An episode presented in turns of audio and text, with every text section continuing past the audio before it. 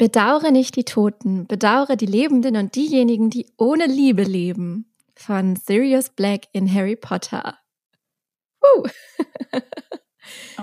An der Stelle natürlich ein Harry Potter Zitat, weil da wird ja viel über die Liebe gesagt.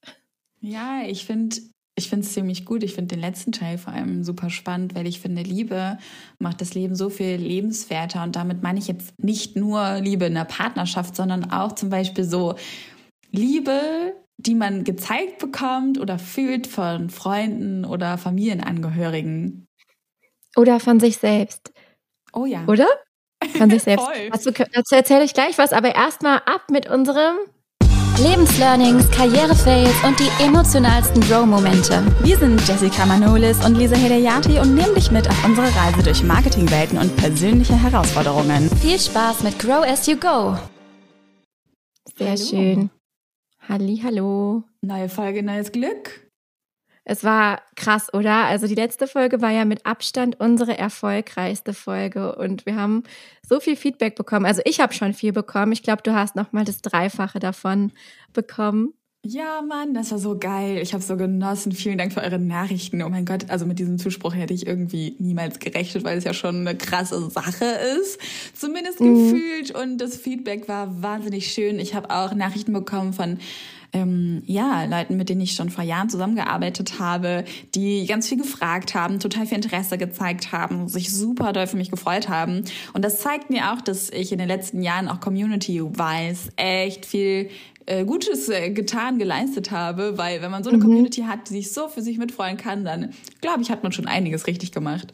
Voll und ich glaube, das hat auch wirklich viele zum Nachdenken angeregt. Eine Sache, die mir dazu noch in den Kopf kam, äh, möchte ich vielleicht doch ganz kurz äh, teilen dazu, ja. ist, ich habe da auch drüber nachgedacht. Ne? Also das hat bei mir auch voll was geöffnet, so dein, deine, dein, deine ganze Geschichte dazu. Und ja, vielleicht müssen wir ganz kurz, gedacht, falls, die, falls die HörerInnen die Folge nicht gehört hat, also in der letzten ah, ja. Folge ging es darum, dass ich erzählt habe, dass ich meine Selbstständigkeit mehr oder minder an den Nagel gehängt habe. Ich habe zwar noch ein paar Kundinnen, ähm, die ich berate, aber ich bin jetzt Vollzeit angestellt und genau darum ging es in der letzten Folge. Mhm. Unbedingt, unbedingt hören. So, jetzt zu, Na, zu mein, mein Punkt dazu war einfach, ja, was würde ich tun, wenn ich das jetzt auch machen würden, wollen würde und ich könnte ja nur eine Teilzeitstelle annehmen momentan in meiner Situation. Ich bin ja Mama und ich habe nachmittags die Verantwortung für die Betreuung meiner Tochter. Wir haben keinen Ganztagskita-Platz oder irgendwas. Und das war für mich einfach nochmal sowas, worüber, worüber ich nachgedacht habe. Wäre das für mich eine Option, eine Teilzeitstelle zu machen? Bezahlt mein Online-Business mir quasi mehr, als ich in einer Teilzeitstelle verdienen könnte? Also das finde ich ist auch nochmal eine Überlegung und wollte mhm. ich einfach noch so kurz dazu ergänzen. Ja, und was, was mir eben zu meinem Zitat noch eingefallen ist, ähm, zu dem heutigen Folgenthema auch. Ich habe äh, neulich mit meiner Tochter abends im Bett gelegen und ich übe immer so wie so Affirmationen mit ihr, die sie dann nachsprechen soll und sie liebt das, sie macht das so ah, gerne. Süß. Und ähm, jetzt neulich war es dann so weit, dass sie zu mir sagte, Mama, ich liebe dich so. Und dann habe ich gesagt, oh, ich liebe dich auch. Und dann sagt sie so zu mir, aber weißt du, ich lieb mich auch. Ich lieb mich am allerbesten. Und dann habe ich gesagt, oh Gott, du bist doch keine drei. Wie schön ist das, ähm, dass einfach dieses Affirmation sprechen, so ich mag mich, wie ich bin und ähm, dass wir das regelmäßig machen, dass so ein Satz dann dabei rauskommt. Weil wie schön ist es, dass sie sagen kann, weißt du was, ich lieb dich, aber ich lieb mich am allermeisten. Wie schön ist das bitte? Ja. Oh, ich heule. Da habe ich auch mal so, äh, so ein kleines Tränchen verdrückt, äh, heimlich. Ich habe gesagt, das finde ich wirklich ganz schön. Ich weine nicht, du weinst. ja. Sehr schön. Sollen wir, Sollen wir, bevor wir in unser großen Gesprächsbedarf zum heutigen Thema, was genau da anknüpft, noch einmal schnell in unsere Grow and Low Momente reinhüpfen? Oh yes, ich habe so krassen Low Moment mit für euch, oh. Alter. Grow Moment or Low Moment. Dann fang du doch bitte an. Oh Leute, mir ist was so Schlimmes passiert. Mein absoluter Worst Case. Mm, ich greife schon mal so ein bisschen was vom Thema, vom heutigen Beziehungsthema vorweg, denn ich habe vor anderthalb Jahren ähm, meinem Verlobten einen Heiratsantrag gemacht. Also wir waren zu mhm. dem Zeitpunkt ähm, ungefähr acht Jahre zusammen und er hatte die letzten Jahre immer mal wieder so durch die Blume nachgefragt, immer als wir, wenn wir auf Hochzeiten von unseren Freunden waren, so ja, wie ich denn zum Thema heiraten stehe. Und ich habe das aber so abgetan und gedacht, ja, ich bin auch noch voll jung und wir haben doch noch Zeit und habe das immer so ein bisschen runtergespielt und habe mich auch zu dem Zeitpunkt auch echt noch nicht so bereit gefühlt. Und es waren bestimmt so zwei, drei Situationen, an die ich mich wirklich bewusst erinnere, wo ich halt so gefragt wurde, wie ich dazu stehe, weil ich habe das Gefühl, ähm, Hamun war viel, viel früher bereit dazu als ich. Er ist aber ja auch schon ein bisschen älter, oder? Genau, genau. Er ist ein paar Jahre älter als ich und Deswegen ähm, ja, hatten wir da offensichtlich so ein bisschen andere Ansichten. Und dann habe ich irgendwann gedacht, now it's my turn und habe dann halt vor anderthalb Jahren den Heiratsantrag gemacht. Richtig gut. Ja, fand ich auch. Fand ich richtig geil. Und ich wusste auch dadurch, dass er das voll gefeiert hat, wusste ich, dass er genau der Richtige ist. Aber dazu dann später mehr. Auf jeden Fall kam dann raus, dass er auch tatsächlich schon unterwegs war, um mir einen Verlobungsring zu kaufen. Oh. Er hatte zwar noch keinen gekauft, aber war so kurz davor. Das heißt, es wäre wahrscheinlich ein paar Monate später auch von Seite, seiner Seite dann soweit gewesen. Und deshalb hatte er gesagt, dass ähm, nicht nur ich ihm dann einen Verlobungsring ähm, besorgt hatte, sondern er mir dann auch einen Verlobungsring besorgen wollte. Heißt also, wir haben beide Verlobungsringe und ich habe tatsächlich so einen ganz klassischen Verlobungsring bekommen mit einem Diamanten oben drauf, total schön. Mhm. Und den hat er mir dann auch geschenkt. So, Jetzt war ich letzte Woche beruflich ja in Wien bei einem Presseevent für die Marke Vichy, für die ich arbeite und bin dann am Flughafen und wollte zurückfliegen, war ein bisschen am Arbeiten, hatte noch ein Meeting mit jemandem aus meinem Team und dann habe ich meine ganzen Sachen eingepackt, weil Boarding anstand, gucke auf meine Hand und dann ist der Ring noch da, aber der Diamant ist weg. Oh no. Und es war wirklich der schlimmste Moment ever. Ich bin oh, in diesem Moment, glaube ich, zwei Jahre gealtert. Um mich rum ist so, ist so alles blurry geworden. Und ich dachte, fuck, fuck, fuck, wie kann das sein? Wie kann das sein? Also wirklich, der Diamant ist weg aus dem, aus dem Ring. Und dann mhm. habe ich als erstes die Juwelierin angerufen, völlig geschockt, die gerade im Urlaub war. Und sie sagte, das ist noch nie passiert, sie kann sich das nicht erklären. Und mhm. dann bin ich wirklich alle Wege, ich, in zehn Minuten war Boarding, ich bin alle Wege fünfmal abgelaufen, habe die ganze Zeit so Paranoia gehabt, dass es irgendwo glitzert hat, aber ich habe ihn nicht wiedergefunden, diesen Stein. Oh shit, ja. Und ich meine, der, der monetäre Wert ist ja schon riesig, ne? aber der emotionale Wert wurde mir in dem Moment bewusst und dann habe ich meinem Freund auch ein Foto davon geschickt und er hat mich dann angerufen, hat Hallo gesagt und ich konnte nicht antworten, weil ich wusste, wenn ich jetzt ein Wort sage, dann fange ich jetzt hier im Flughafen schlimm an zu weinen. So wirklich so, mhm. hallo? Hi. ja. Dass ich so echt oh lange gewartet habe und dann, dann musste ich halt losfliegen und habe dann echt die ganze Zeit meinen Sakko so zugehalten, weil ich dachte, vielleicht ist dieser Stein noch in meinem Sakko und habe dann auch als das Flugzeug gelandet ist, bin ich aufgestanden, habe meinen Sakko losgelassen und in dem Moment habe ich es irgendwie so glitzern sehen aus dem Augenwinkel und dachte, vielleicht ist er jetzt gerade runtergefallen, habe dann allen Leuten um mich rum gesagt, niemand bewegt sich und habe so auf dem Boden rum rumgetappt. Alle haben sich, glaube ich, gedacht, ich bin irre, aber ich habe ihn nicht gefunden. Und dann bin ich nach Hause gefahren und habe wirklich mit, mit meinem Freund zusammen dann alles aus meinen Klamotten rausgeholt und habe dann tatsächlich den Stein im Rucksack im Laptop gefunden. Oh. Das ist ja krass. Wie krass, dass du das wiedergefunden hast. Oh. Krass, oder? Also dann bin ich offensichtlich ja. irgendwo im Rucksack hängen geblieben mhm. und ich schätze mal, dass da irgendwie ein Materialfehler war, eine Halterung oder wahrscheinlich die Kombination aus ein bisschen äh, anders gearbeitet an einer Stelle und hängen geblieben im Rucksack und dann ist er einfach rausgefallen. Horror-Szenario. Ja, das ist ja, das ist krass. Also das ist ja auch mein absoluter Albtraum. Ich bin auch, seit ich diesen Ring habe, so vorsichtig. Ja. Aber ja, mein Freund fragt eigentlich alle zwei Wochen schon, na, hast du ihn noch oder ist er schon weg? Weil ich bin einfach so eine, ja, ich bin halt einfach so, äh, was sowas betrifft, ziemlich schusselig. Also ich habe wirklich jedes Armband, was er mir bisher geschenkt hat, habe ich verloren. Ähm, fast oh jedes Schmuckstück ist nach einigen Wochen irgendwo im Nirvana verschwunden. Und mit diesem Ring bin ich so akribisch vorsichtig, dass ich mir den äh, beim Händewaschen auch so richtig festhalte, krampfhaft, dass er nicht abrutscht. Und ja, also ich kann es auf jeden Fall sehr, sehr nachfühlen. Okay, krass. Ja, das, das war mein Low. Aber auch, aber auch ein Grow gleichzeitig. Oh, weiß ich nicht. Also, also dass das du ihn wiedergefunden einfach, hast. Ja, aber daran gewachsen bin ich jetzt nicht. Ich bin daran gealtert. ja, deswegen gibt's diese Woche von mir nur ein Low. Was ist denn bei dir los gewesen?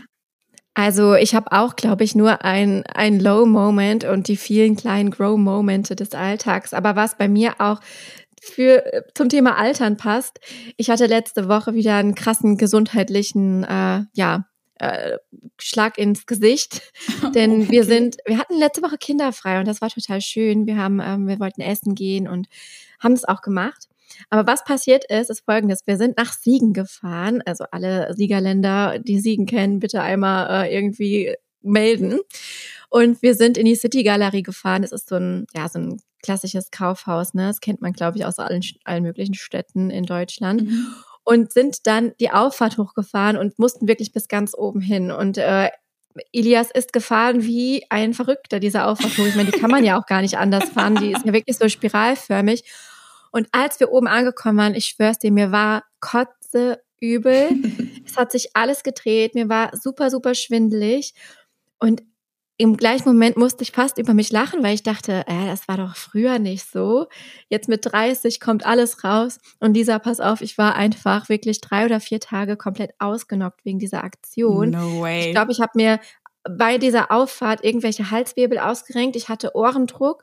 Das hat letztendlich dazu geführt, dass das ganze Essen, was ich an diesem Abend noch gegessen habe, irgendwann auch wieder rausgekommen oh no, ist. Was? Also es war wirklich, äh, es war wirklich ganz, ganz arg und ich dachte nur so geil, jetzt mit 30 kommen dann tatsächlich auch mal solche Sachen. Aber jetzt geht's einfach nur noch steil bergab. Es geht bergab. Nee, sag das nicht, sag das nicht. Aber ja, so ist das. Ähm, cool. Und ja, es war auf jeden Fall ein, wieder ein kleines Learning. Irgendwie vor so einer Auffahrt, keine Ahnung, ob man da irgendeine Übung machen kann oder ob man besser die Augen zumacht. Beim nächsten Mal bereite ich mich vor, wenn ich so eine Auffahrt hochfahren muss. Sagt mir auf jeden Fall, dass ich doch demnächst nicht ins Phantasialand fahre und da wie früher alle Achterbahnen besteige, sondern dass ich ein bisschen vorsichtiger werde. Da, da fällt mir ein, als ich meinen Führerschein gemacht habe und ich habe den mit 17 oder 16 gemacht und dann durfte meine Mama immer mitfahren und dann durfte ich auch Auto fahren. Und die ist immer mitgefahren, indem die sich oben an diesem Griff festgehalten ja, hat. Ja, meine Mama auch. Und, hat und mitgebremst Füße, hat. Ja, ja. dann die Füße so mitgebremst und dann immer so, Lisa, Lisa, nein, stopp jetzt, stopp nicht so schnell. Und es war, es war wirklich so furchtbar für uns Ich glaube, diese ich glaube, diese Situation hatten doch alle am Anfang. Also bei uns war es, meine Mutter bremst bis heute mit, wenn ich fahre. Und ich glaube, sie oh bremst auch bei meinem Papa. Sie bremst einfach immer. Wie stressig. Ähm, ja, es ist super stressig. Und ich finde auch Beifahrer sein viel, viel anstrengender, als einfach selbst zu fahren. Echt nicht? Also, doch. Interessant interessant. Ah, haben wir so auch so ein halt kleines Kontrollthema bei dir jetzt identifiziert? Ne? Vielleicht. Ja, Lisa, sollen wir mal zu unserem heutigen Thema? Ich freue mich schon yes. so drauf. Es ist so ein cooles Thema. Ah, es wird super. Starte die Matz. Gesprächsbedarf. Yes. Leite du ein. Ach ja, das war mein. Das war deine Aufgabe heute. So, wir gehen heute in dieser Folge ein paar Fragen auf den Grund. Wir haben uns nämlich gefragt, ob wir selber schon toxische Beziehungen hatten und hier mal echt ein bisschen genauer hingesehen und festgestellt, jetzt wir haben beide schon so ein bisschen Toxic Relationship Erfahrung und teilen heute da mal ein paar Insights. Wann haben wir uns gefragt, was zur Hölle hat uns denn dazu gebracht, solche Beziehungen auch etwas länger zu führen? Spoiler, mhm. Jessie, wie war das bei dir? Drei, vier Jahre. Ja, irgendwie und sowas. Ähm, was haben wir dann aber auch daraus gelernt und vielleicht auch für die heutige Situation? Ich meine, wir beide, beide sind bzw. waren sehr lange selbstständig in meinem Fall. Und ähm, dann haben wir uns auch gefragt, nicht nur uns, sondern auch euch in der Community bei Instagram und ich, auch Freunde von mir, wie schafft man eigentlich den Spagat zwischen Karriere, Familie und Partnerschaft wirklich und muss man diesen Spagat eigentlich überhaupt schaffen und was dann vielleicht auch so Red Flags in Beziehungen. Wir haben uns einfach mal so richtig tief reingestürzt in das ganze Beziehungsthema, um zu gucken, hey, komm mal, was können wir dann auch noch lernen, was können wir vielleicht auch alle mal besser machen und wie können mhm. wir auch vielleicht schaffen, dass auch selbst wenn wir jetzt heiraten oder egal wie eure Situation da draußen ist, wir vielleicht auch ein gesundes Verhältnis zu Beziehungen behalten oder bekommen können. Was können wir alle voneinander da ein bisschen ein Stück weit mhm. lernen? Und vielleicht auch auf der Grundlage, dass wir beide ja aktuell in sehr langen Beziehungen sind und ja beide auch dieses Jahr, also ganz bald, äh, heiraten werden. Also wir sind beide mit unseren Partnern zum aktuellen Zeitpunkt acht, zwischen acht und zehn Jahren zusammen, oder? Mhm. Ja, genau, so. zehn Jahre und nächste ja. Woche heirate ich. ja, ich freue mich schon sehr drauf. Aber das war nicht immer so. Lass uns doch da mal einsteigen. Es war nicht oh, immer yes. so. Was war denn dein letzter Beziehungsfail? Was war denn deine toxische Beziehung, die du schon hinter dir hast? Ja, also eine Geschichte, die mir da sofort einfällt, ist meine erste große Liebe. Diese, dieser Mensch wurde von seiner Mutter immer mein Prinz genannt und war so von seiner, von seiner Mutter oder deiner Mutter? Von seiner Mutter. Okay. von meiner wäre noch noch stranger als ohnehin schon. Und ähm, der hatte, der war so ein Nachzüglerkind und äh, seine Schwester war irgendwie zwölf Jahre älter als er und irgendwie wurde der, ist er so aufgewachsen mit zwei Müttern, kann man sagen, weil die Schwester sich mhm. dann auch so liebevoll um ihn gekümmert hat. Und der hatte manchmal irgendwie so Allüren, dass es immer so um, um sich um ihn drehen musste. Ne? Der war mhm. gewohnt, dass ähm, die Mutter, die sehr viel gesprochen hat, ihm immer durch Fragen alles aus der Nase zieht. Das heißt, ähm, in seiner Familie war er immer irgendwie so ein bisschen das Highlight, könnte man sagen, ne? Auch weil mhm. sie ja also er hatte zwei weitere Geschwister und die Mutter hat aber nur ihn meinen Prinz genannt. Ich finde, das ist schon sehr aussagekräftig, nur damit ja. wir diese Person mal so ein bisschen einschätzen können. Und wir waren anderthalb Jahre zusammen und immer wenn wir zu zweit waren, war es immer mega cool. Wir haben total viel gelacht und er hat, war mega kreativ und wir haben zum Beispiel auch einen Song zusammen produziert, obwohl ich gar nicht singen kann, aber einfach nur, weil wir das cool fanden. Dann haben wir beide auf der Ukulele gespielt, haben das aufgenommen und ähm, hatten echt eine gute Zeit zusammen, wenn wir zu zweit waren oft. Aber sobald es zu meiner Familie ging, war der wie ein anderer Mensch. Und auch, auch bei seiner Familie, aber bei meiner mehr. Und hat dann überhaupt nicht das Gespräch gesucht. Er hat auf offene Fragen meistens immer nur mit ein Wort Antworten geantwortet. Also immer nur so, ähm, ja, wie war denn deine Woche? Gut, Ende der Unterhaltung. Und das hat dann schon dazu geführt, dass mich meine Mama darauf angesprochen hat. Ähm, also das ist schon echt anstrengend, wenn wir der morgens Traum einer Schwiegermutter. Ja, die hat dann gesagt, also wenn wir zusammen frühstücken, ähm, ob wir dann vielleicht mal getrennt frühstücken könnten, weil es wäre mega unangenehm, immer diese Stimmung auszuhalten.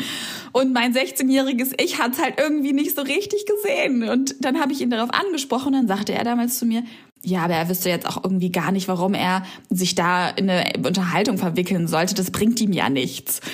Und Wie alt war er denn? Er war ein Jahr älter als ich, mhm. also 17. Und ich dachte, also ich habe das in dem Moment einfach so akzeptiert und im Nachhinein denke ich so, alter Lisa, come on, Red Flag mhm. is incoming. Ich habe es halt einfach nicht erkannt. Das ist ja, so. das ist es halt so. Die, ich glaube, diese Teenie-Beziehungen sind ein Stück weit auch, also ich, ich weiß, es gibt Paare, die sind schon seit sie 14 waren zusammen und sind immer noch super happy und das ist auch total cool, aber ein Stück weit sind, glaube ich, diese Teenie-Beziehungen auch dafür da, um einfach herauszufinden, was man nicht möchte.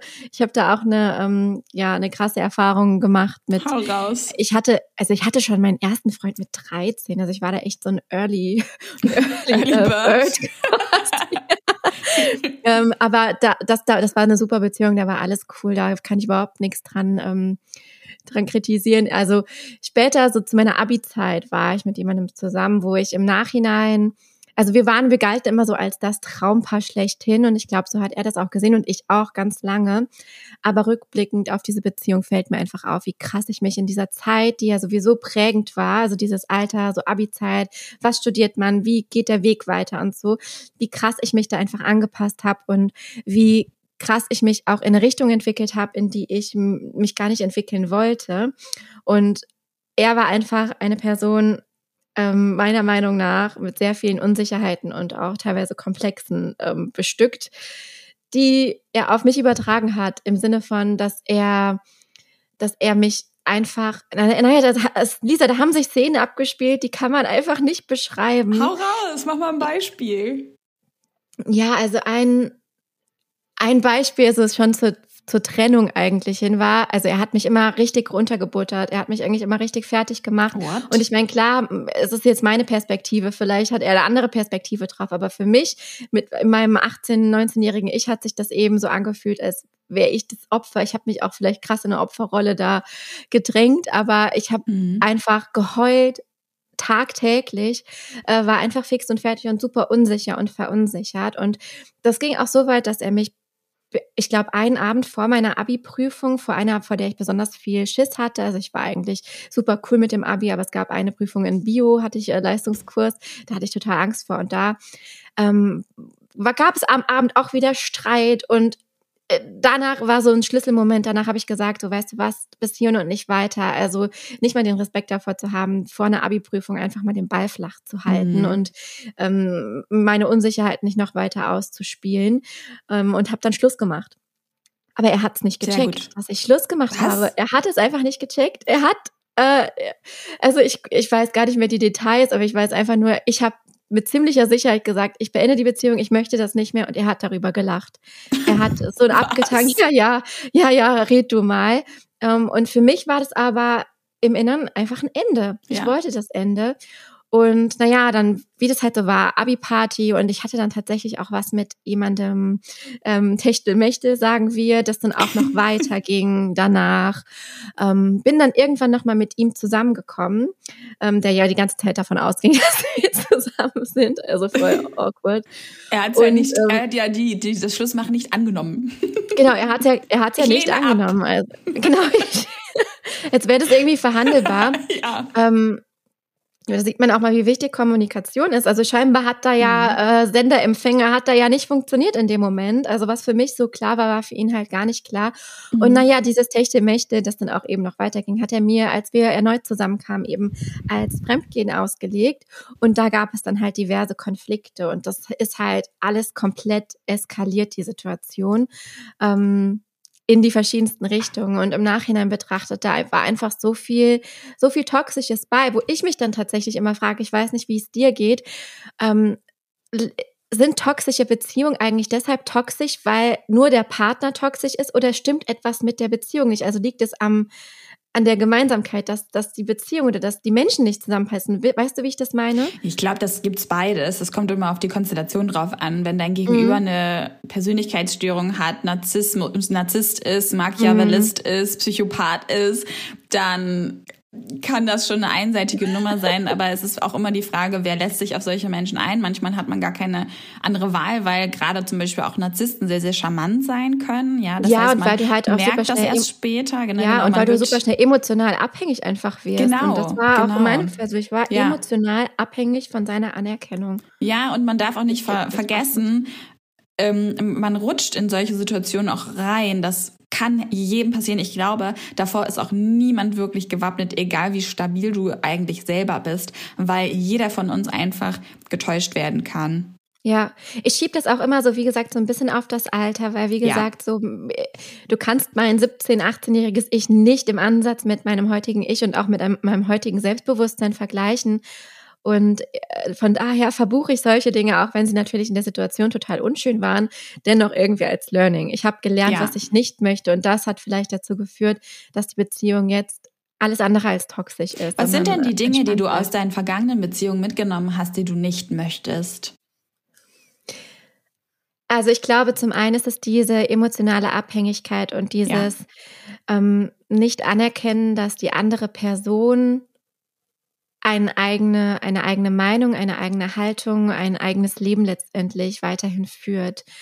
Ähm, ich habe in vergangenen Beziehungen erlebt, in denen ich entweder der ähm, dominante Part, das gab es auch, war, oder mhm. aber auch eben der Part, der so ein bisschen untergebuttert wurde. Also ich habe beides erlebt, ähm, dass das eigentlich immer dazu führt, dass so eine Disbalance entsteht, die nicht gesund für eine Beziehung ist. Also, und genau das möchte ich nicht. Ich möchte eigentlich, dass sich beide auf Augenhöhe begegnen können.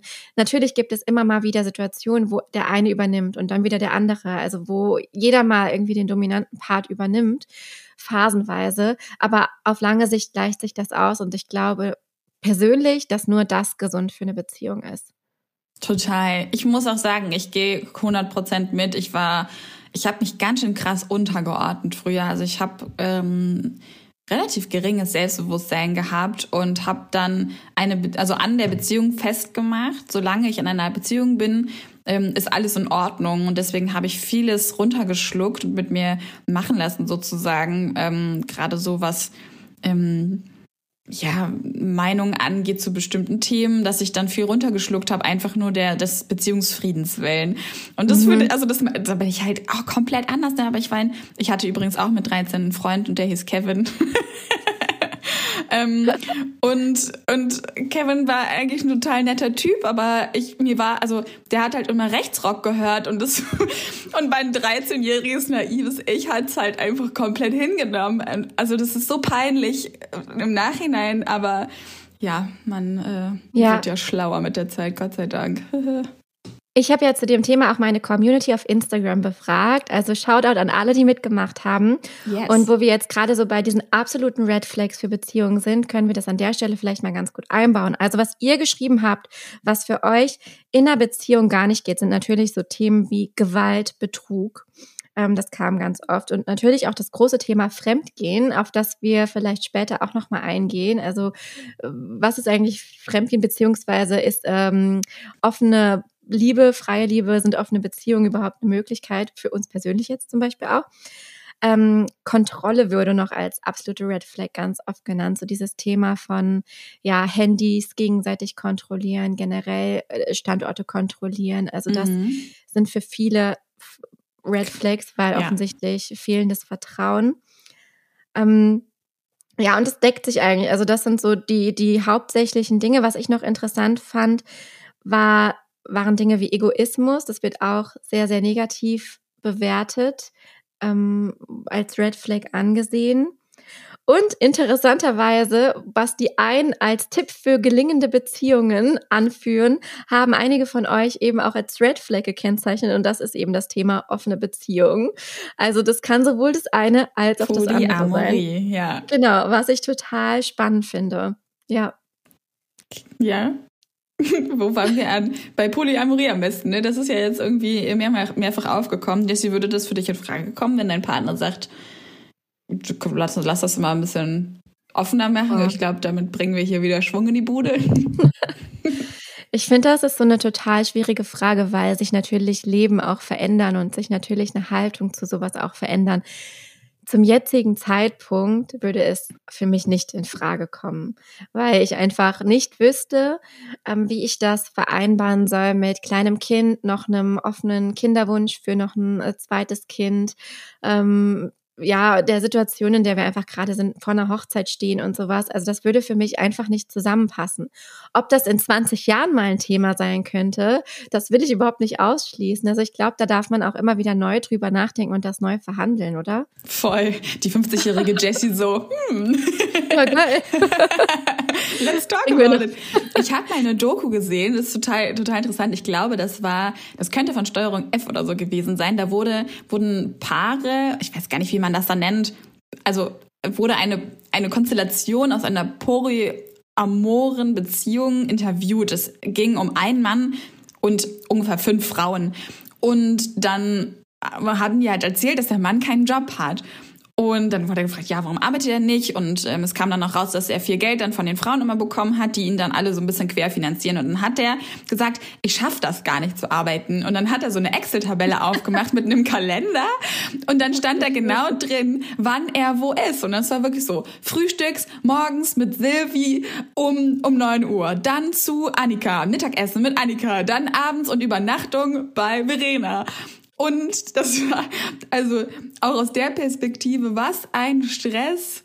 Ähm, ja, ich glaube, generell kommt das aber für mich auch bis auf weiteres nicht in Frage. Ich finde es aber total cool, wenn man von sich behaupten kann, dass man das hinbekommt.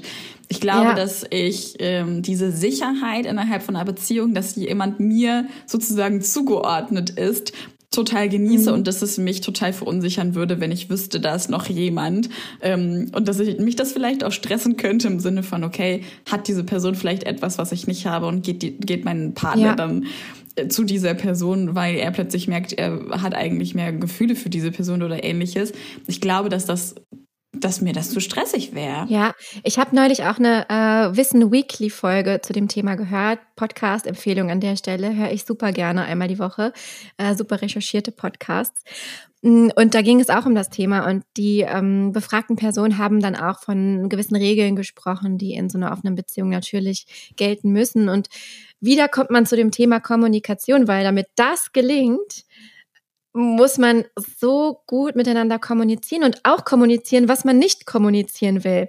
Verstehst ja. du, wie ich meine? Also es muss ja auch irgendwo ähm, vielleicht Grenzen geben, wie weit, weit man sich in Details ein oder inwieweit äh, erzählt man sich überhaupt von den anderen Begegnungen und Intimitäten oder mhm. auch eben nicht. Also es muss da, glaube ich, echt krasse Regeln geben, die man auch ständig neu verhandeln muss, damit sich beide wohlfühlen. Aber wie gesagt, für mich wäre das aktuell auch nicht denkbar, Mhm. Ähm, da fällt mir ein anderer Punkt noch zu ein. Und zwar ähm, gibt es Paare, die erzählen sich alles. Also wenn jetzt zum Beispiel ich meiner besten Freundin ein Geheimnis erzählen würde, dann gibt es zwei Arten von Paaren. Die einen, die mhm. sagen, zwischen mir und meinem Partner gibt es keine Grenze und ich würde dieses Geheimnis dann auch meinem Partner erzählen von meiner besten Freundin. Mhm. Und dann gibt es Partner, und das so bin ich eher, wenn mir meine Freundin sagt, bitte erzähl das keinem, dann habe ich da gar kein Thema mit, das niemandem zu erzählen. Und ich habe aber auch eine Freundin, ähm, der ich gesagt habe, okay, ich erzähle jetzt was, aber nur wenn du mir versprichst, dass du das niemandem erzählst, auch nicht deinem Partner.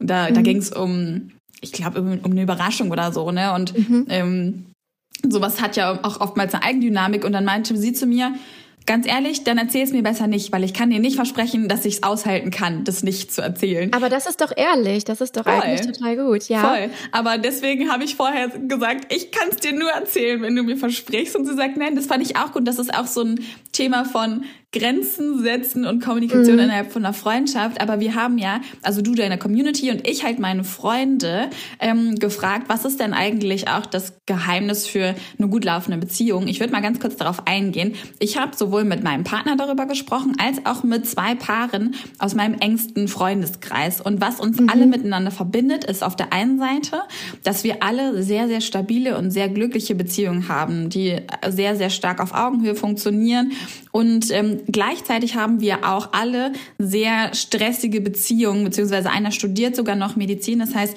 alle haben äh, wirklich stressigen Alltag. Es ist sogar eine Fernbeziehung mit dabei. Und ich habe die Frage in meinem Freundeskreis gestellt, was ist eigentlich jetzt wirklich mal das Geheimnis für eine gut laufende Beziehung? Und äh, das eine Paar hat auf die Frage so also direkt so gelacht und meinte so, also erstmal müssen wir dazu sagen, wir haben das Perfect Match gefunden und würden sofort wieder heiraten. Das war nicht so süß und wir saßen ja, das da so, ist wirklich oh. süß. das war nicht richtig sweet und die sind halt wirklich auch schon fast zehn Jahre zusammen und auch schon verheiratet seit 2017. Und ähm, die haben gesagt, dass sie sich gegenseitig feiern. Das war die allererste Antwort, die, oh, auf, ja. die so aus der Pistole geschossen kam. Wir feiern uns gegenseitig und freuen uns ganz, ganz doll füreinander. Wie schön ja, ist das? Ja, das finde ich richtig schön. Ja, das ist richtig schön. Aber weißt du, was das ähm, impliziert? Das impliziert eigentlich, dass jede der beziehungsbeteiligten Personen ein eigenständiges Leben haben darf. Weil ja. sonst gäbe es ja keinen Grund, sich gegenseitig zu feiern. Und kennst du solche Wir-Paare? Das ist für mich immer von außen betrachtet ja. so No-Go, wo wir auch immer so ein bisschen drüber witzeln. Also wenn du irgendwie fragst in die Runde, ähm, ja, hättet ihr Bock drauf, könnt ihr da? Und dann nimm, übernimmt einer von den beiden das Ruder und ähm, spricht so für den Partner oder die Partnerin, so nein, wir können da nicht oder die halt auch nur können, wenn sie zusammenkommen können, weißt du? Also es gibt sie nicht getrennt voneinander in keinster Weise und auch die Kommunikation ist immer, ja, wir sehen das aber so und so. Mhm. Also ständig, obwohl es eigentlich eigenständige Personen sind und obwohl du irgendwie unterschwellig so merkst, ja, vielleicht ähm, wäre es in dem Moment gut, wenn ihr für euch selber sprechen könntet, also mhm. jeweils. Da passt eigentlich ein Punkt, den ähm, auch einer meiner Freunde gesagt hatte. Und zwar sagte sie, ähm, dass sie glaubt, dass größte großer Part ihrer glücklichen Partnerschaft gemeinsame Werte sind. Mhm. Das heißt, auch die Art und Weise, wie man miteinander kommuniziert, was der andere braucht, was man selber aussendet, wie man zum Beispiel mit Leid umgeht, wie man mit ja, herausfordernden Situationen umgeht, mit Streit, wie respektvoll mit, man miteinander spricht, etc. Und ich finde, das passt ja an der Stelle eigentlich ganz gut, weil da ja auch dazu gehört zum Beispiel, wie gehe ich damit um, dass mein Gegenüber ein eigenes Leben hat und vielleicht auch mal eine andere Meinung. Ne? Akzeptiere mhm. ich die Meinung des anderen oder will ich auf Biegen und Brechen, dass wir immer zu einem gemeinsamen Entschluss kommen? Und ganz ehrlich, bei uns kommt es sich selten vor, dass ich zu meinem Partner sage, ja, da kommen wir da wohl nicht zusammen. und dann ja. ist äh, die Diskussion damit für mich dann auch meistens beendet, weil ich merke, okay, wir finden keinen Konsens, das darf irgendwie beides koexistieren und das muss auch okay sein. Ne? Ja, aber es ist, das macht doch auch irgendwie das Ganze spannend, weil wie langweilig wären Diskussionen, wenn du immer bei allem der gleichen Meinung bist. Also wir verbringen, also mein, mein Freund und ich ja super viel Zeit miteinander, weil wir beide im Homeoffice sind. Also ich zwar als mhm. Selbstständige, mhm. er als Angestellte, aber dadurch sind wir halt nicht selten den ganzen Tag miteinander konfrontiert, auch wenn wir beide unser eigenes Ding machen, ähm, was ja viele Paare einfach nicht sind, die sich dann entweder nur am Wochenende sehen oder vielleicht auch dann nur abends und dann hat man vielleicht noch Kinder und das ist sowieso alles super schwierig. Ähm, also wir verbringen sehr, sehr viel Zeit miteinander und ich muss sagen, wenn es für mich, das wäre für mich so eine Red Flag, wenn ich merken würde, dass es nichts mehr gibt, worüber wir diskutieren können, dann würde ich, glaube ich, die Freude an der Beziehung verlieren. Weil Voll. das macht es, das macht es aus. Also ich glaube auch immer alle Paare, die ähm, super gut durch den Lockdown gekommen sind, also durch diese harte Zeit, in der man quasi 24-7 aufeinander hocken konnte und das auch irgendwie musste, ähm, dass wer das überstanden hat und immer noch Gesprächsthemen hat und immer noch Freude am Alltag miteinander hat, ich glaube, das ist schon eine gute Grundlage, oder? Total. Meine Freundin hatte auch gesagt, trotz der wenigen gemeinsamen Zeit, dem anderen einen Freiraum lassen. Ne? Also ja. ähm, die einen haben, wie gesagt, eine Fernbeziehung, die anderen sind beide in sehr, sehr ähm, einnehmenden äh, Berufen, ähm, sehr, sehr ähnlich gestellt. Und ähm, alle sagen halt, wir haben halt nicht viel Zeit miteinander, aber wenn wir Zeit miteinander verbringen, dann ist dann soll das doch Quality Time sein. Ne? Also dass man sich mhm. auch ab. Manche haben zum Beispiel Regeln wie jeder kocht alle alle zwei Tage oder ähm, haben gemeinsame Hobbys und kommunizieren dann aber auch ganz klar, wenn man zum Beispiel sagt, ähm, ich brauche für meinen Ausgleich Sport. Ähm, wann wollen wir zusammen Zeit verbringen? Wann würde es dir passen? Also, dass man wirklich auch nicht so diese Selbstverständlichkeit hat. Okay, mhm. wir verbringen morgen den Tag miteinander. Und da muss ich ganz ehrlich sagen, das ist bei mir manchmal schwierig, weil ich schon oft davon ausgehe, wir verbringen das Wochenende miteinander und ähm, ich dann aber eher die Information brauche, wenn das nicht der Fall ist. Also ich gehe schon mhm. davon aus, wir verbringen die Zeit zusammen ähm, und da bin ich, glaube ich, ein bisschen einnehmender als mein Partner. Ja, ich glaube ich auch, weil ich glaube, das ändert sich dann auch nochmal, wenn du halt Familie hast. Also für mich ist einfach erstmal gesetzt, Wochenende ist irgendwie Familienzeit und mhm. klar kann jeder seinen Freiraum bekommen und man kann sich da gegenseitig ähm, ja Stunden Pakete sozusagen schenken, in denen man auch mal was anderes machen kann und wenn man auch Termine hat, dann ist das auch natürlich äh, machbar und drin. Aber so für mich ist schon der Konsens erstmal gemeinsame Zeit als Familie zu verbringen, weil nicht einer auch die Verantwortung jetzt gerade in dieser familiären Situation einfach auf eine andere Person unabgesprochen übertragen kann. Ich glaube, das ist nochmal anders, wenn man das eben, ja, wenn man eben keine Kinder hat. Wenn man da eben jetzt nicht ja.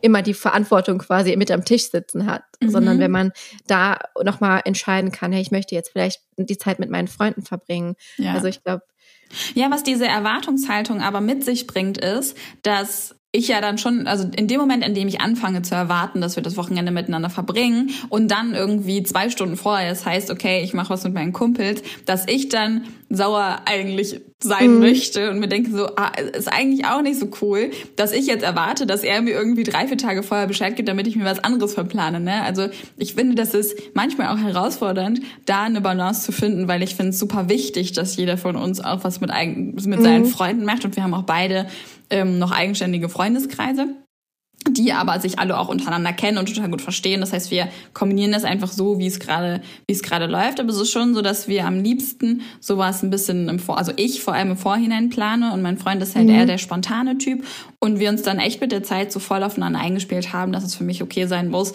und ist, dass er halt spontan irgendwie zum Paddle-Tennis oder so geht oder ich halt irgendwie gestern Abend um 23 Uhr bin ich noch ein, äh, ein Weinchen trinken gegangen mit meiner Trauzeugin, die hier irgendwie eine Straße weiter mit ihrem Freund äh, essen war. Ne? Dann bin ich einfach noch hin, war bis 1 Uhr da und mein Freund war müde und der ist dann halt zu Hause geblieben. Ne? Und das ist auch cool. Mhm. Ja.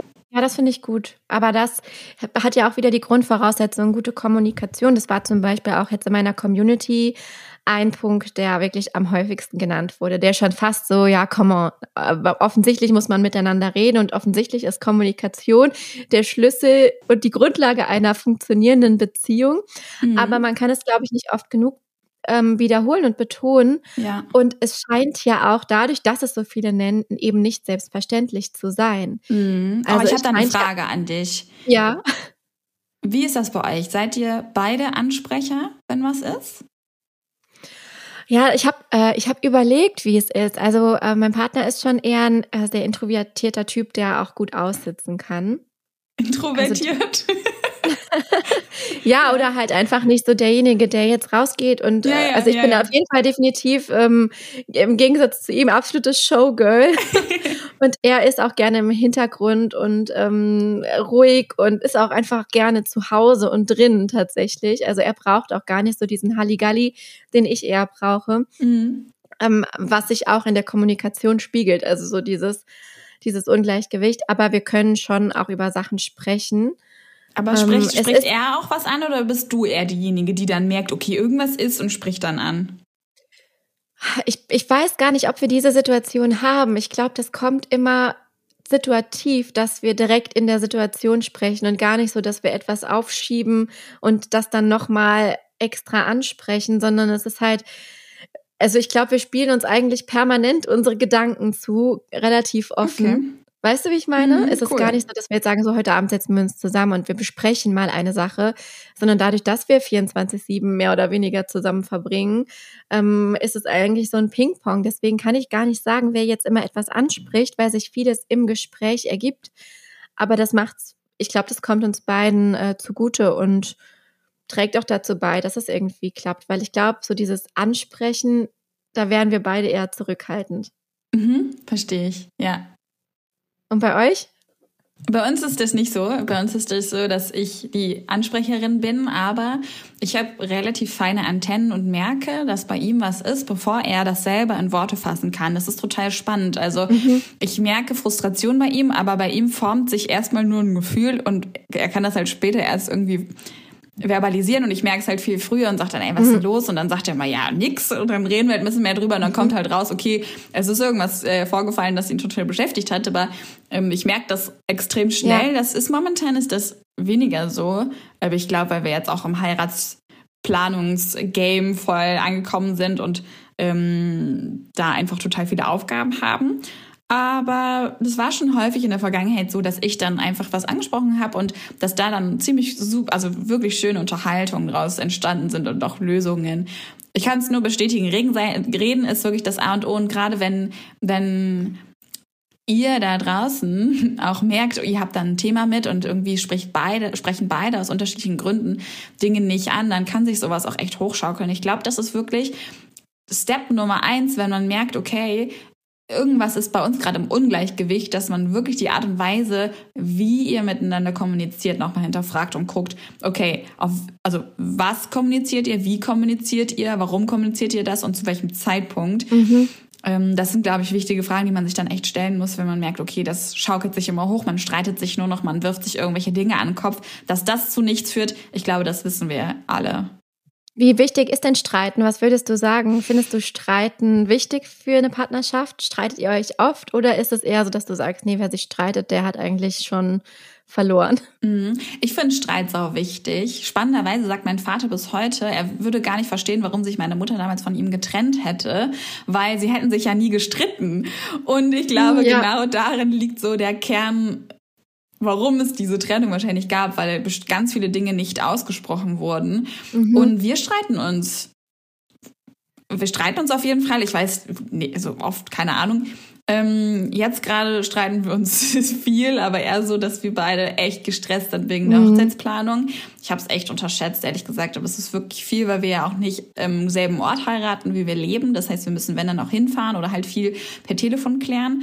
Das heißt, wir haben viele Diskussionen und die führen aber auch meistens zu einem Ziel. Aber ich muss auch dazu sagen, ich habe da auch ähm, mit meinen Freunden drüber gesprochen, die ich interviewt habe, und habe auch gefragt, wie ist das denn bei euch? Wie wann streitet ihr denn? Und da war so ein spannender Satz. Und zwar hat einer davon gesagt, ähm, wir streiten definitiv oft, ja, und es entsteht Streit, entsteht Streit, weil ich unzufrieden mit mir bin und pro projiziere dann diese Unzufriedenheit Ja. auf meine Partnerin. Und dann will man nicht mehr reflektieren, weil man keine Kapazität mehr hat und man will es eigentlich einfach nur so rauslassen. Und das kann ich auch, dass mir manchmal sogar passiert, dass ich Streit als eine Art Ventil benutze. Voll, das hatten ja. wir jetzt letzte Woche, da waren wir joggen und wir haben ausgemacht, wir, wir joggen nur eine kleine Runde und machen dann an so bestimmten Treppen hier in der Nähe nochmal ein paar Hit-Übungen, also halt so High-Intensity-Intervall-Training. Und dann sind wir losgelaufen. Ich wusste aber nicht, wo diese Treppen sind, weil das so die Standardrunde meines Freundes waren. Und dann habe ich plötzlich bin ich komplett ausgerastet und so, so der Scheiße hier, das ist voll anstrengend, ich will das nicht mehr, ich habe doch gesagt, eine kleine Runde. Und mein Freund steht neben mir oder joggt neben mir mit ganz großen Augen, denkt sich so, ach du Scheiße, was ist denn jetzt los? Und ehrlicherweise sind wir dann so schweigend aneinander, also nebenher gejoggt bis zu diesen Treppen, haben dann irgendwie beide nebenher so ein paar Übungen gemacht und dann bin ich so nach fünf Minuten zu ihm und meinte so, tut mir leid, dass ich dich angekackt habe. Ehrlicherweise hätte da egal wer neben mir stehen können und ich hätte diese ja. Person angekackt, weil es so anstrengend war. Und falls es hilft, es, also das rauszulassen hat echt geholfen. ja. dann meinte er so, ja, das, das hilft tatsächlich, weil wir sind gerade beide, wie gesagt, echt gestresst von dieser Hochzeitsplanung und auch wenn das echt nicht so cool von mir war, das so an ihm auszulassen, ähm, fand ich es irgendwie voll schön, dass wir dann darüber reden konnten und ähm, aber ich finde, das ist auch, war. ich finde sowas, also nicht, dass jetzt der Partner oder die Partnerin dafür da ist, immer den Shit und den Frust an ihm oder ihr auszulassen. Aber ja. ich finde, das gehört auch ein Stück weit dazu und finde das auch total wichtig, weil für mich ist das auch ein Zeichen von gegenseitigem Vertrauen. So nach dem Motto, es kann Tage geben, an denen das passiert und es hat keine Konsequenzen. Weißt du, wie ich meine? Ja. Also nur weil ich mich mal scheiße verhalte, ähm, dem oder der Person gegenüber, heißt das nicht gleich, dass unsere Beziehung in Gefahr ist oder dass das irgendwie jetzt in tagelangen Streit mündet, dass der eine oder der andere sauer aufeinander ist, sondern dass sowas einfach mal passieren kann. Und dann ist aber auch gut und dann geht's weiter. Und natürlich ist dann umso schöner, wenn man sich selber dann kurz reflektieren kann und sagen kann, so wie du es gemacht hast, ich war da einfach sauer. Ich sage auch ganz oft, nachdem ich PMS hatte, und ich kündige das auch manchmal an und sage, es kann sein, dass ich die nächsten zwei Tage wieder scheiße bin. Ähm, oder auch rückwirkend, boah, ähm, ich bin froh, dass das jetzt wieder rum ist. Ich habe gemerkt, ich war einfach nicht ich selbst und nicht in meiner Haut. Mhm. Ähm, und ich finde, dann, dann darf es auch gut sein. Und das kann man auch füreinander tragen, oder? Total. Ich finde auch Entschuldigen ganz wichtig. Also diese mhm. Fähigkeit, mhm. dann im Nachhinein sich aufrichtig zu entschuldigen. Und damit meine ich jetzt nicht, dass man sagt, es tut mir leid, dass das, was ich gesagt habe, dich verletzt hat.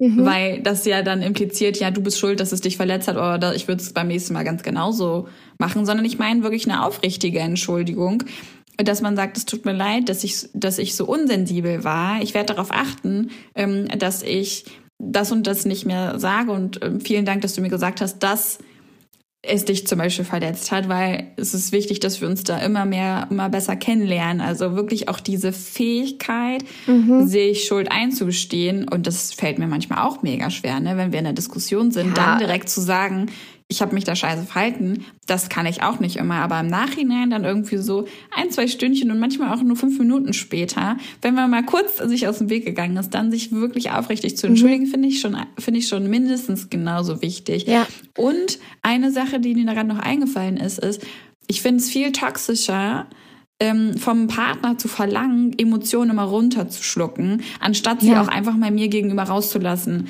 Ähm, also lass sie lieber raus und lass den ganzen Shit einmal raus. Und ähm, ich weiß das aber auch mittlerweile echt einzuordnen, wenn mein Partner sich total aufregt. Dann nehme ich auch gewisse Dinge nicht persönlich, weil ich einfach weiß, der ist gerade einfach gestresst AF, dann darf der auch einfach gewisse Dinge sagen und ich, ich nehme sie ihm nicht krumm, weil ich einfach weiß, das mhm. ist jetzt gerade ein Ventil. Ja, ja, das finde ich auch. Und das ist ja auch leider, also gesellschaftlich sind ja da die, die Männer auch sowieso ein bisschen vorbelastet, weil in, ja, zu Jungs oder zu vielen Kindern, männlichen Wesen ja auch schon ganz früh gesagt wird, ja, echte Männer weinen nicht, ähm, du kannst doch jetzt nicht hier rumheulen, dann bist du eine Memme, du musst stark sein. Und ja dieses Bild auch ganz oft vermittelt wird ja. in der Kindheit, ja, total, aber so, so ist das ja noch. Und so war es halt auch, als wir Kinder waren, da hat ja noch kaum jemand darüber nachgedacht, was das für Konsequenzen haben kann. Ähm, so über oder so mit Kindern äh, zu sprechen und so ja Gefühle auch zu behandeln, Emotionen mhm. halt eben ja zu verdrängen oder von den Kindern zu verlangen, dass sie die verdrängen. Und ich glaube, dass sich das bei vielen einfach auch in den Beziehungen äußert. Und umso wichtiger, dass man das vielleicht auch in der Partnerschaft aufbricht, dass halt beide einfach diesen Safe Space haben, mhm. ähm, sie selbst mit allen Emotionen und mit allem, was sie fühlen, sein zu können. Komplett. Natürlich sollte man gleichzeitig Grenzen wahren. Also ich finde, es gibt auch bei diesem Ventil, bei diesem Rauslassen gibt es für mich auch Grenzen. Also ich will mich nicht beschimpfen lassen bis zum geht nicht mehr. Ja, definitiv. Für mich auch eine, eine Grenze. Also ob da schon mal ein A-Loch fällt oder irgendein anderes Wort, ja, damit kann man leben. Genau. Ich habe immer Angst. Ich denke immer nicht, dass unser Podcast hier gesperrt wird, aber es ist ja eigentlich gar nichts Schlimmes. Aber es gibt einfach da auch Grenzen, also Dinge, die ich einfach nicht hören will, die dann auch arg verletzend sind. Aber auch darüber Absolut. kann man sprechen, wenn es passiert. Ja, Ja. ich glaube Aufgaben auf, also Haushaltsaufgaben, das ist mit Sicherheit so unter den Top drei Streitthemen. Und Voll. bei uns zu Hause war das immer so, dass, also meine Mama hat eigentlich immer den kompletten Haushalt gemacht und Mhm. Ja, ähm, auch. interessant war, dass sie sehr krass darauf geachtet hat, meine Schwester und mich gleich zu behandeln. Also sie hat zum Beispiel Kuchenstücke immer gleich groß geschnitten, damit wir uns nicht streiten. Und das hat meine Schwester auch bis heute, so dass sie immer versucht, irgendwie ganz, ganz stark ähm, auf gleich ähm, also Gleichbehandlung zu achten. Und ich habe das so verinnerlicht, dass ich immer dachte, wir müssten Haushalt so aufrechnen. Also es müsste sich ausgehen jedes Mal, dass jeder wirklich immer 50-50 macht. Das, Kontrolle. ja, irgendwie, irgendwie habe ich da gedacht, das muss so sein. Und Mhm. irgendwann hat dann, ich habe dann oft ein schlechtes Gewissen gehabt, wenn ich so stressige Phasen hatte und mein Freund mir echt den Rücken freigehalten hat und auch einkaufen gegangen ist, gekocht hat, äh, Haushalt gemacht hat, aufgeräumt hat und ich habe irgendwie äh, es nur in Anführungszeichen geschafft, morgens aufzustehen, jetzt gerade auch mit meinem neuen Job zur Arbeit zu gehen und abends irgendwie um 19 Uhr wieder zu Hause zu sein. Und in der Zeit äh, hat er dann irgendwie schon Abendessen auf den Tisch gestellt und das anzunehmen und auszuhalten, fand ich super schwierig. Und jetzt im Laufe dieser Vorbereitung auf diese Podcast-Folge haben wir da auch drüber gesprochen. Und, und auch ich mit meinen Freunden und alle haben eigentlich genau das Gleiche gesagt und meinten, Aufgaben werden aufgeteilt, aber nicht aufgerechnet. Und das war so schön auch nochmal zu sehen, dass das gar nicht notwendig ist. Ich finde es schon wichtig, dass das ein Geben und Nehmen ist, dass nicht nur Ja. einer immer nimmt und alle, einer immer gibt. Mm. Aber ich fand es total schön, das auch mal aus dieser Perspektive zu betrachten. Und das hat mir geholfen, weniger schlechtes Gewissen zu haben, sondern das auch einfach annehmen zu können. Da hat auch jemand aus meiner Community einen passenden Satz eingetragen für das Geheimnis einer guten Beziehung oder langen Beziehung, glücklichen Beziehung. Und zwar ähm, das Grundverständnis, dass jeder und jede immer sein oder ihr Bestes gibt. Und das passt da total gut zu. Oh. Also das ist halt für die Situation, das ist halt, es muss nicht gerecht sein, es muss immer 50-50 sein, sondern es muss einfach in dem Moment der Konsens einfach herrschen, ich gebe gerade mein Bestes. Das ist gerade das, was ich in die Beziehung einbringen kann oder in die Familie einbringen kann. Und äh, ich glaube, auch da gibt es Phasen. Ich finde es tatsächlich seit Care-Arbeit dazukommt, muss ich sagen, noch mal ein bisschen komplexer das Thema. Vielleicht können wir da mal getrennt drüber sprechen, wie man Ja. das dann noch damit vereinen kann, weil das natürlich darauf hinausläuft, dass es nicht gerecht ist und oftmals auch fern von gerecht ist und dass man auch manchmal Care-Arbeit und dieses Emotionale nicht mit äh, einzelnen Aufgaben im Haus, Haushalt äh, aufwiegen kann. Mhm. Ähm, aber bei uns ist es auch so, dass wir für die Haushaltsaufgaben äh, meistens äh, oder relativ gut also wie Departments definiert haben. Also so das äh, Müll ist immer Department Mann, voll das Klischee, aber ähm, Mhm. das ist bei uns tatsächlich so, so, du bist für den Müll verantwortlich, ich kümmere mich dafür um die Wäsche ja, wir und haben das alles, so was aufgeteilt. dazugehört. Und genauso ist eigentlich auch unser Anliegen, das haben wir noch nicht ganz so gut geschafft, finde ich, ähm, auch die Care-Arbeit so aufzuteilen. Also zum Beispiel sowas, da kommen ja so viele Themen, allein sowas wie ähm, neue Schuhe fürs Kind besorgen, darauf achten, dass die, Sch- also äh, wachsen ja ständig die Füße, ne, allein schon darauf zu achten, dass sie halt nicht äh, ewig in zu kleinen Schuhen rumläuft und dann frühzeitig dazu gucken, dass man neue bestellt oder zum Schuhladen geht, die Füße neu ausmisst. Allein das ist so ein Riesenthema. Mhm. Ähm, und davon gibt es ja Tausende in der Care-Arbeit, dass man auch das schrittchenweise irgendwie in so Departments aufteilt. Das ist eigentlich so unser Ziel ähm, generell für dieses ganze Workload-Thema. Total wichtig. Ich habe ja ein paar Studien wieder gewälzt für die heutige Folge und da habe ich ein ganzes äh, ja, Studienarsenal von Elite-Partner gefunden, die natürlich Die sich auch wissen. obviously ganz viel damit beschäftigen, genau. Und da gab es so Sätze in dieser, diesem Studienbericht und ähm, man sollte halt als, da wurden verschiedene Männer und Frauen befragt und insgesamt 776 äh, Personen, also schon ähm, auf jeden Fall repräsentativ und dann waren so Sätze und man sollte gucken, stimme ich diesem Satz zu oder nicht. Und es gab den Satz, ähm, es ist mir wichtig, dass meine Partnerin bereit ist, bei der Familiengründung überwiegend für die Kinder da zu sein. So. Mhm. Was würdest du denn vermuten, einfach intuitiv, wie viele Männer dieser Aussage zugestimmt haben? Ja, schwierig. Ich glaube schon, dass Männer da grundsätzlich einen guten Willen haben. Also, dass, dass sie von sich selber auch behaupten, dass sie da, ähm, dass ihnen das wichtig ist, gerecht das Familienleben aufzuteilen. Das ja. würde ich schon, davon würde ich ausgehen. Das wäre auf jeden Fall wünschenswert. Tatsächlich haben nur 20 Prozent dieser Aussage zugestimmt, dass sie also finden, dass ähm, die Partnerin bei der Familiengründung überwiegend für die Kinder da sein sollte, was mit Sicherheit auch viel mit Erziehung zu tun hat, mit damit, mit was für einem konservativen oder weniger konservativen Familienbild man aufwächst und natürlich auch mit den eigenen Werten. Aber das lässt mich auf jeden Fall hoffen. Hm, vielleicht noch ein, zwei andere Sätze, die hier abgefragt wurden, die auch mhm. ganz interessant sind. Zum Beispiel zum Thema Kennenlernen. Hier wurde sowohl die Männer als auch die Frauen dazu gefragt und 56 Prozent der Frauen haben gesagt, ich erwarte, dass der Mann die Initiative ergreift. Was ich total spannend finde, weil ich ja auch bei uns auch zum Beispiel den Heiratsantrag gemacht habe und auch ich bei, nicht. und ich habe, ich war auch äh, diejenige, da streiten wir uns bis heute zu, aber meiner Meinung nach war ich diejenige, die ihn das erste Mal geküsst hat. und er sagt er was, also da sind wir uns nicht so ganz einig. Und ähm, aber 58 Prozent der Männer sagen, mich ärgert, dass viele Frauen immer noch noch erwarten, dass der, dass der Mann die Initiative ergreift. Und da muss mhm. ich auch sagen, Ladies, also wenn ihr das Gefühl habt, ganz ehrlich, es ist jetzt der perfekte Zeit gekommen, ihr kriegt die Signale vom Gegenüber, das passt jetzt gerade, dann kann man auch mal die Initiative ergreifen. Also ich finde nicht, dass das der Mann machen sollte. Nein, auf keinen Fall. Nee, ich finde das auch nicht. Also bei mir, ich habe ja nicht den Antrag gemacht und ich habe auch darauf gewartet tatsächlich. Mhm. Und das hatte aber den Grund, ähm, ich hätte grundsätzlich kein Problem damit gehabt, auch den Antrag zu machen. Ich habe da oft drüber nachgedacht, weil ich das auch total cool fand und ja auch bei dir kannte und dachte so, boah, das ist irgendwie ein toller Move. Mhm. Ähm, bei uns ist es aber so, dass ich tatsächlich in vielen anderen Dingen der Beziehung die Initiative ergreife und oftmals vorangehe, viele Entscheidungen treffe, weil ich vielleicht da einfach so ein bisschen mehr Hummeln im Hintern habe, aber auch einfach gerne eben Dinge in die Hand nehme. Und da es das so diese eine Sache war, wo ich mir gesagt habe, da wünsche ich mir einfach, dass in der Hinsicht jetzt die Signale von ihm kommen. Und das war dann für mich auch vollkommen in Ordnung. Aber grundsätzlich würde ich dir voll zustimmen. Also ähm, das, das darf ein ja, das darf ein ausgeglichenes Verhältnis sein und wir dürfen da auch mutig vorangehen und unser Glück in die Hand nehmen, anstatt immer nur zu warten und diesen dämlichen Geschichten von irgendwelchen Traumprinzen hinterherzuhängen. Ähm, Voll. Ähm, es ist doch viel cooler, wenn man selber initiativ da voranschreitet und sich nicht irgendwie versteckt.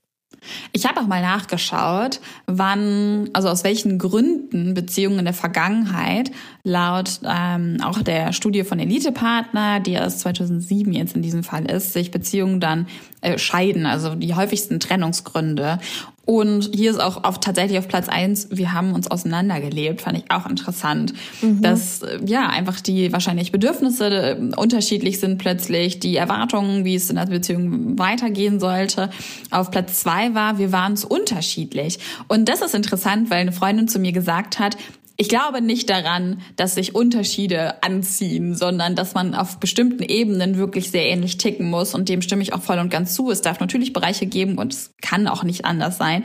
Aber ich glaube auch nicht daran, mhm. dass Beziehungen wirklich funktionieren, wo man komplett gegenteilig ist. Wo der eine, keine Ahnung, äh, die, die CDU wählt und der andere die Grünen oder so, das kann, das kann funktionieren, aber das stelle ich mir auf jeden Fall durch. Ja, dann muss es auf anderen vor. Ebenen auf jeden Fall. Also ich, ich finde immer, es muss so eine gemeinsame Basis geben. Also Absolut. Grundwerte sind, glaube ich, da, da unbedingt mit eingeschlossen und auch irgendwie eine, naja, eine relativ ähnliche Vorstellungen, ähm, was die Zukunft betrifft. Also ich glaube, das gehört auch so in dieses ähm, Basishaus der Gemeinsamkeiten, mhm. weil ich mhm. habe das auch oft gelebt und eine Freundin hat mir es jetzt erzählt, ein Paar, das schon zehn Jahre zusammen ist, die will jetzt so langsam Kinder und er hat auf einmal weiß nicht, ob ich mir das für mein Leben vorstelle. Und das ist natürlich irgendwie doof, wenn man das nach zehn Jahren dann zum ersten Mal ausspricht und mhm. merkt, mhm. also shocking Moment für beide, dass die ähm, ja, dass die Vorstellungen der Zukunft auf einmal da so weit auseinandergehen. Und ich glaube, also für mich gehört das auf jeden Fall zu den Dingen, die auf ähm, ja, Gemeinsamkeiten beruhen sollten. Voll. Ich bin gerade hier am gucken, ob man das irgendwo sehen kann in der Studie. Auf Platz drei der häufigsten Trennungsgründe war ungleiches Maß von Geben und Nehmen. Das ist auch interessant. Mhm, haben wir auch dass es wahrscheinlich ja dann ständig so ist.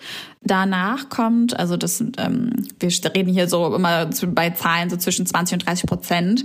Ähm, ungleiche Bedürfnisse, Nähe und Freiraum, verstehe ich auch. Mhm. Ähm, dann, wir konnten nicht miteinander reden. Oh, das kann ich total nachvollziehen, ne? wenn man echt auch Sorge davon hat, vor hat, ähm, die eigenen Bedürfnisse mitzuteilen. Ne? Mhm. Ähm, dann einer von uns ist fremdgegangen, 20 Prozent, 21 Prozent. Unsere Sexualität ist eingeschlafen bei 19 Prozent. Wir hatten keine gemeinsamen Ziele. Das ist, das passt ganz gut zu dem Beispiel, was du gerade genannt hast, ne? Mhm, genau, Lebensplanung. Mhm. Und danach kommt ein Punkt, der ganz gut als Überleitung auch zu den Fragen, die wir nachher noch stellen, ähm, haben, und zwar fehlende Unterstützung eigener mhm. Ziele. Ja, voll. Meinst du, sollen wir vielleicht noch mal so ein ganz kurz eine Minute Wrap-up machen von all den wichtigen Erkenntnissen, die wir eigentlich in dem Gespräch hatten? Sehr Denn gerne. für die heutige Frageshow haben wir uns ja nicht gegenseitig Fragen mitgebracht, sondern ihr habt uns Fragen zu diesem Thema gestellt in auf meinem Instagram-Account und da würde ich gerne ganz ganz kurz reingehen und die noch mit euch einmal durchgehen. Ja, also, äh, um ganz kurz zusammenzufassen, ich versuche das mal. Wir haben darüber gesprochen, ähm, dass es auf jeden Fall toxische Erfahrungen bei uns beiden gegeben hat in Beziehungen, die ähm, dazu geführt haben, aber eigentlich, dass wir heute wissen, was wir wollen und besser wissen, was wir nicht mehr wollen. Ich glaube, das ist eine ganz wichtige Erkenntnis und eigentlich etwas, was man sich aus allen vergangenen Beziehungen mitnehmen kann. Ähm, gleichzeitig haben wir über das Thema gesprochen, was eigentlich so wichtig ist für eine gut laufende Beziehung und da war auf Nummer eins auf jeden Fall Kommunikation, miteinander reden, Ehrlichkeit und auch Respekt hat da auch mitgeschwungen, finde ich. Also dieses ganze Thema sich gegenseitig respektieren, Freiräume geben. Ähm, ja, aber, aber auch, auch, einfach zu kommunizieren, also die genau. Bedürfnisse, genau. die eigenen Bedürfnisse zu kommunizieren und die des Gegenübers auch ak zu akzeptieren.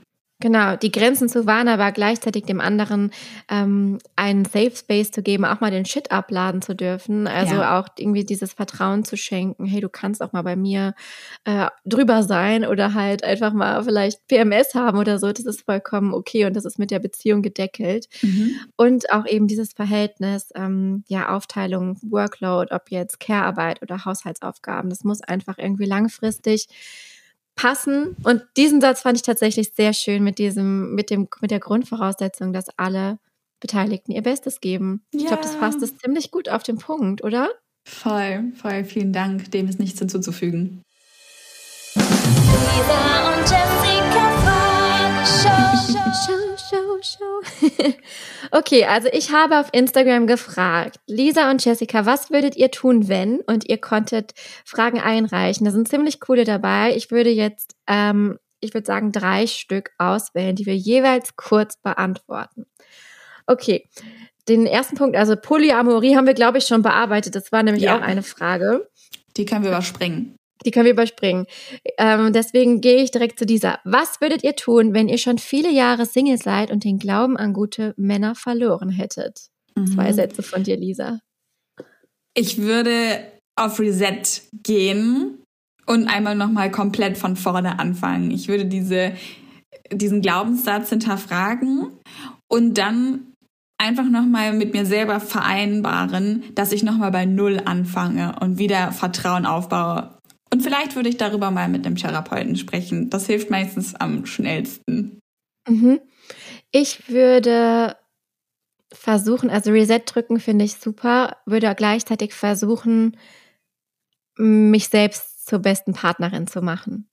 Mhm. Also es mit mir selber auszuhalten und mich nicht in eine emotionale Abhängigkeit zu einem noch nicht vorhandenen Partner zu begeben, sondern mich selber oh. einfach zu feiern, eine Beziehung mit mir selbst zu führen. Und ich glaube, dass das der Schlüssel sein kann, dass alles andere sich irgendwann fügt. Self-love first. Genau, ja. Geil. Wie ist meine Tochter, die Weise?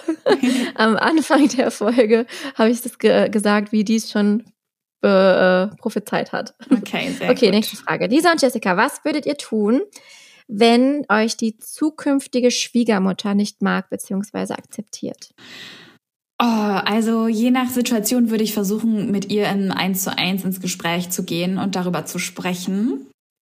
Da brauchst du zwar Krasse Mut Nerven. für, Ja. aber je nach Umständen würde ich das als erstes machen.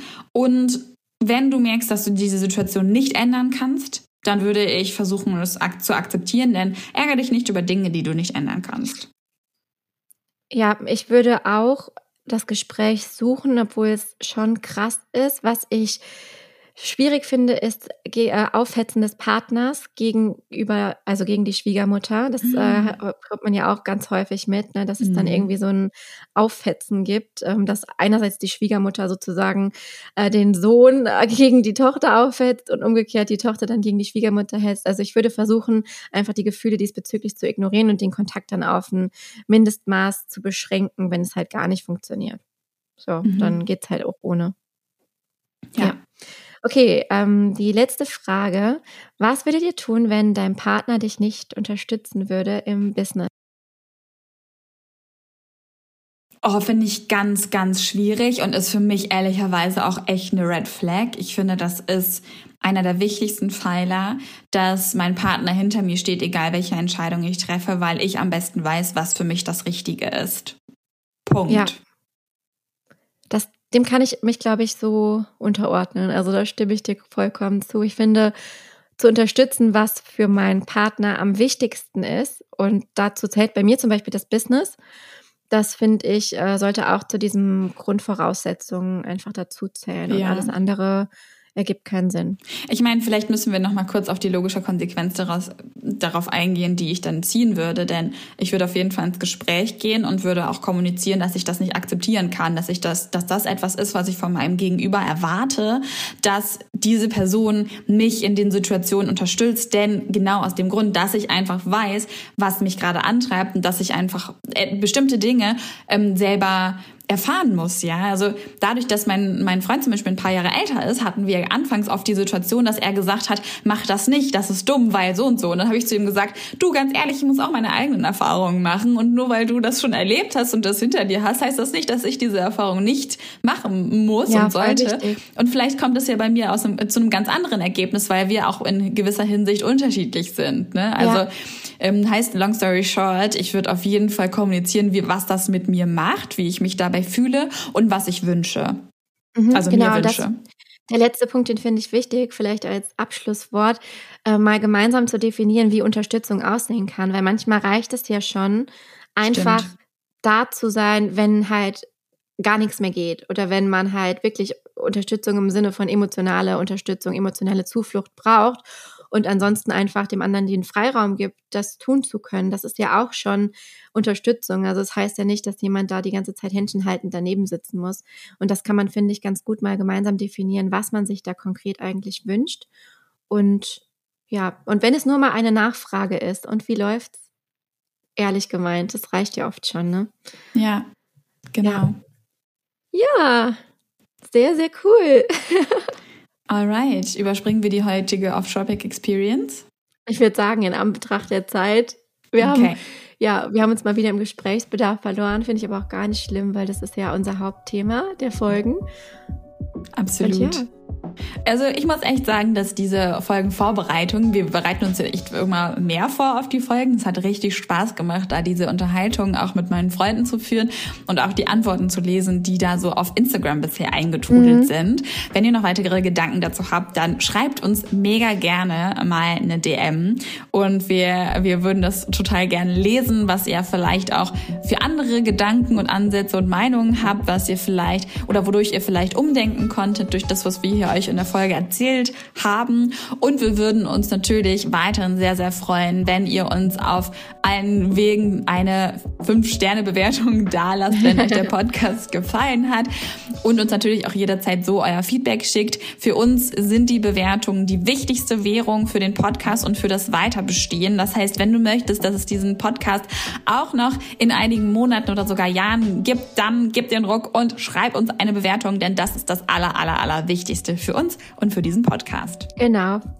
Ich schließe mich dem an. Vielen, vielen Dank. Und wir freuen uns schon auf die nächste Folge, wo wir uns auch wieder ein sehr spannendes Thema ausgesucht haben. Also, ja, bis dahin. Bis in zwei Wochen. gut. Bleibt Genau. gesund. Tschüss.